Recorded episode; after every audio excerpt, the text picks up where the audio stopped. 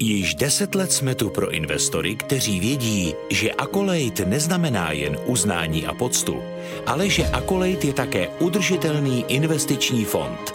Zařaďte Akolejt do investičního slovníku i vy.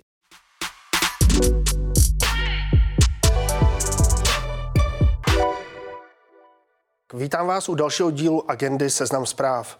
Můžete nás sledovat na spravodajském portálu Seznam zprávy a také poslouchat na podcasty CZ a ve všech podcastových aplikacích. Mým hostem je dnes Zdenka Klapalová, jednatelka poradenské společnosti Knight Frank a prezidentka Asociace pro rozvoj trhu nemovitostí. Vítejte ve studiu. Dobrý, Dobrý den. den. Eh, Asociace pro rozvoj trhu nemovitostí zveřejnila zprávu o realitním trhu Trend Report 2023. A z ní mimo jiné vyplývá, že po očištění od vlivu transakcí mezi firmami miliardáře Radovana Vítka by celkové investice do komerčních nemovitostí klesly za loňský rok o 4% Co za tento vývoj trhu může?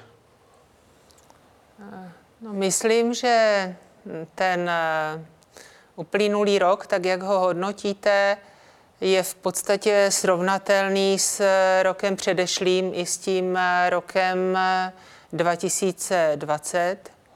To znamená, že po těch velmi silných letech, eh, které kulminovaly eh, zejména v roce 2016, 17 a pak 19, kdy se eh, ty obchodované transakce blížily 4 miliardám euro, tak teď na tom trhu obchodujeme zhruba 2 miliardy euro. 4% pokles eh, nepokládám za zásadní. A když se ptáte ten důvod, proč trh není robustnější, tak těch důvodů je celá řada. Eh, já bych asi zmínila ten, který se nejvíc nabízí. Eh, je to geopolitické riziko spojené s řadou negativních dopadů a Eh, také vysoká inflace, která eh, zase vyvolává eh, poměrně razantní náklady na financování, je to růst úrokových sazeb a to jsou všechno faktory, které na trh působí. Řekla bych, že zejména ovlivňují apetit globálních zahraničních investorů. Právě při představení trend reportu viceguvernér České národní banky Jan Freud zmínil, že i po opadnutí současné inflační vlny nelze očekávat, že by se sazby vrátily tam, kde jsme je byli zvyklí výdat v minulých letech. Jaký to bude mít vliv na trh? Jak, nakolik je to zásadní faktor pro investice do komerčních nemovitostí? Tak možná je dobré si říct, že um, úrokové sazby do jisté míry vyjadřují hodnotu peněz a záporné úrokové sazby v pořádku nebyly. Z dlouhodobého hlediska se to nakonec ukázalo jako neudržitelné. Takže já si myslím, že pokud se vrátíme do normálu, tak to bude z hlediska ekonomiky realitního trhu v pořádku. Myslím si, že jakmile úrokové sazby Eh, zači, začnou trošku klesat, tak se trh bude oživovat a myslím, že spousta investorů eh, se na to těší. Na druhou stranu zaznívá ze strany eh, profesionálů věnujících se realitnímu trhu, že sou, v současné době očekávání prodávajících a kupujících se příliš nepotkávají. Kdo bude muset z těchto dvou stran ustoupit? Bývá to obvykle tak, že se korigují očekávání na obou stranách. A zase je tomu tak z řady důvodů.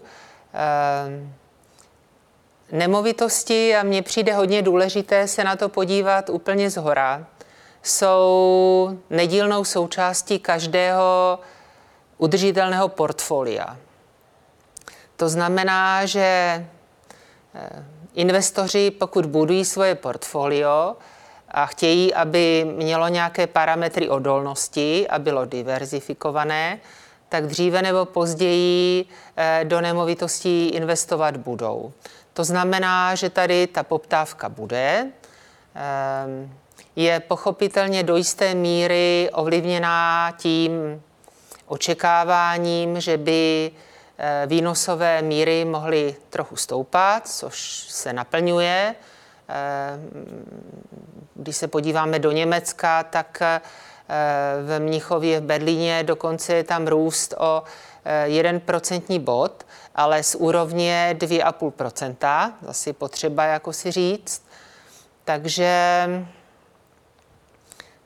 investoři očekávají, že by mohli realizovat výhodnější nákupy, ale nemovitosti, které splňují ty základní parametry, jako je lokalita, jako je kvalita produktu a dnes se k tomu přidává ještě ten parametr té udržitelnosti, to ESG, to znamená, jestli ty budovy eh, mají nějakou kvalitu a splní požadavky, které eh, vyvolává zelená dohoda v rámci Evropské unie, tak těch nemovitostí není dost. Čili eh, se domnívám, že během tohoto roku dojde k, k tomu, že se kupující a prodávající potkají na nějaké rovnováze a pak jsou vedle toho nemovitosti trofejního charakteru, které jsou předmětem zájmu eh, zejména privátních investorů a některých vybraných eh, investičních fondů.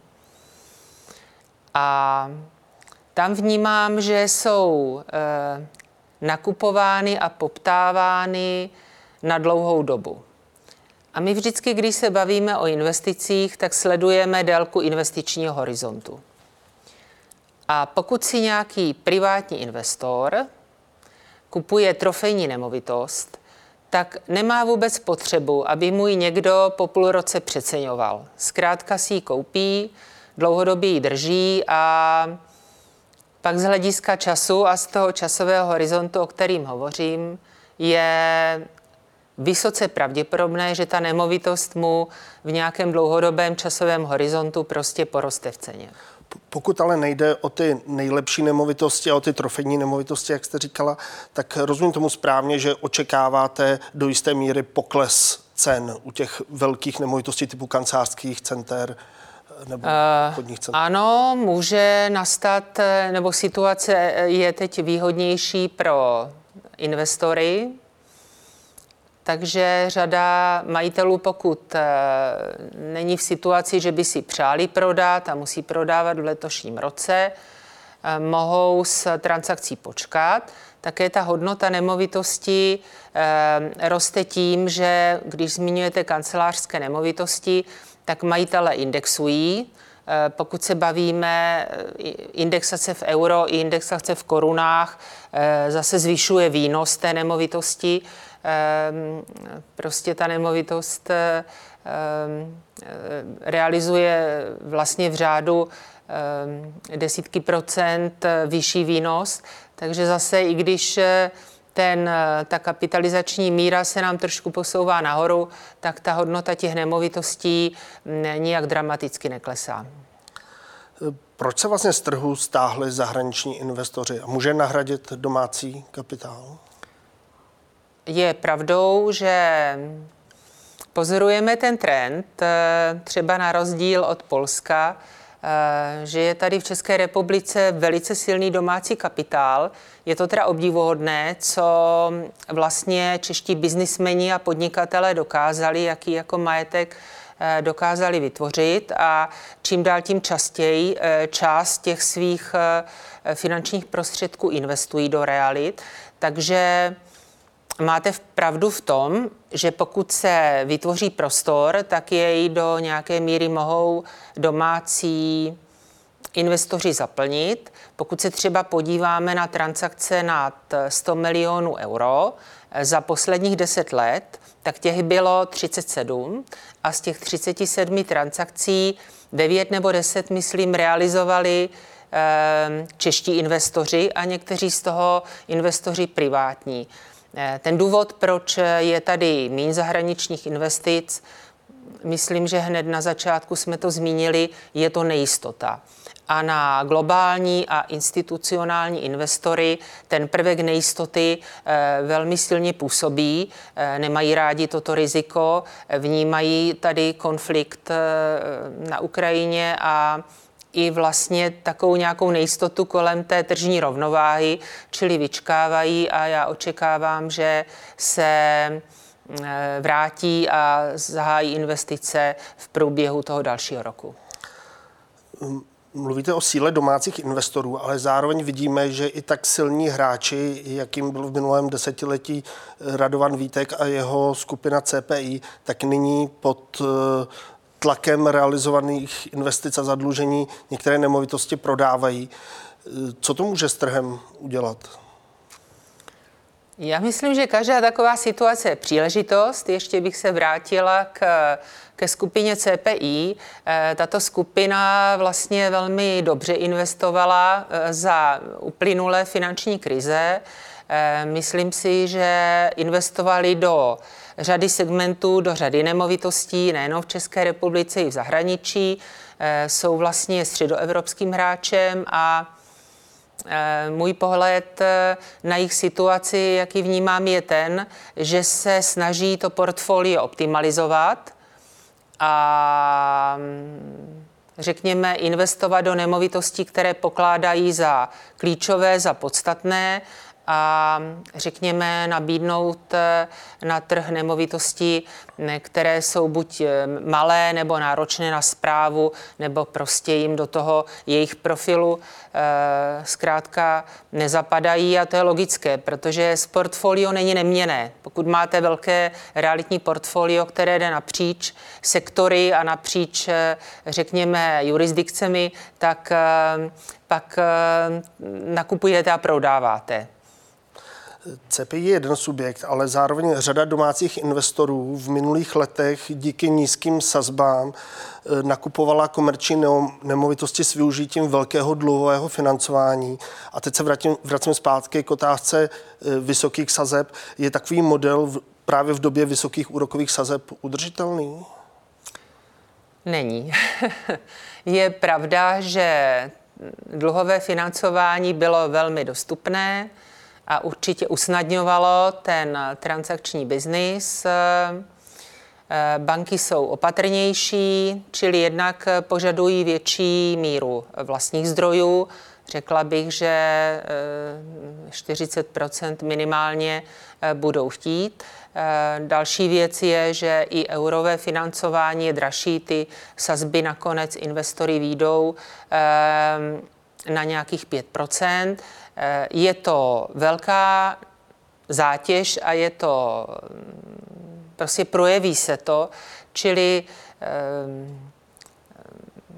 výhodu budou mít nebo mají, teď realizují eh, subjekty s větší mírou vlastních zdrojů a pokud se bavíme o developmentu, eh, často dostávám otázky ohledně ceny bytu a tady musím říct, eh, jak výrazně se třeba náklady na financování promítají do eh, do kalkulací developerů a tím pádem ten prostor pro třeba řekněme očekávanou korekci cen je tím pak velmi komplikovaný.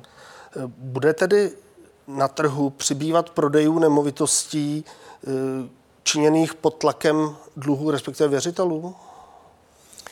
Eh, určitě se objeví nemovitosti, kde si může majitel říct, že už nebude bojovat o ten projekt, eh, že financování je drahé, že bude pro něj třeba výhodnější najít finančního partnera nebo nemovitost prodat. Takže si myslím, že takové příležitosti nastanou a myslím si, že tady řada investorů, kteří na tyto investice jsou připraveni, eh, zdroje mají, takže si myslím, že k těm transakcím dojde a um, že můžou být úspěšné pro obě strany nakonec. Paní ředitelko, děkuji za rozhovor. Naším hostem. Naším hostem byla Zdenka Klapalová, jednatelka poradenské společnosti Knight Frank a prezidentka Asociace pro rozvoj trhu nemovitostí. Slyšeli jste další díl podcastu Agenda. 15 minut o biznisu z první ruky. Každý všední den na Seznam zprávách. Přihlaste se k odběru na podcasty.cz, Apple Podcast nebo Spotify a neuteče vám ani jeden díl. Budeme rádi, když nás v aplikacích ohodnotíte nebo napíšete recenzi.